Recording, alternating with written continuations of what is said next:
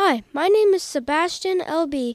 I'm 10 years old and I'm in third grade at MLK. When I get older, I would like to become all knowing in several fields, such as tech, math, science, physics, chemistry, and biology.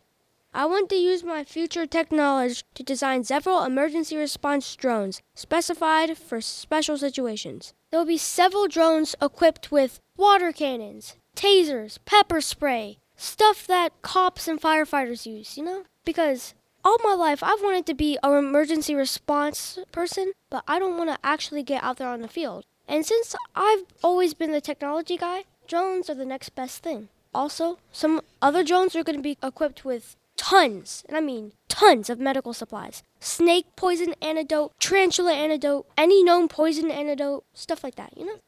Reporting for Youth Express, this is Sebastian Obi, and I feel confident and great about the future.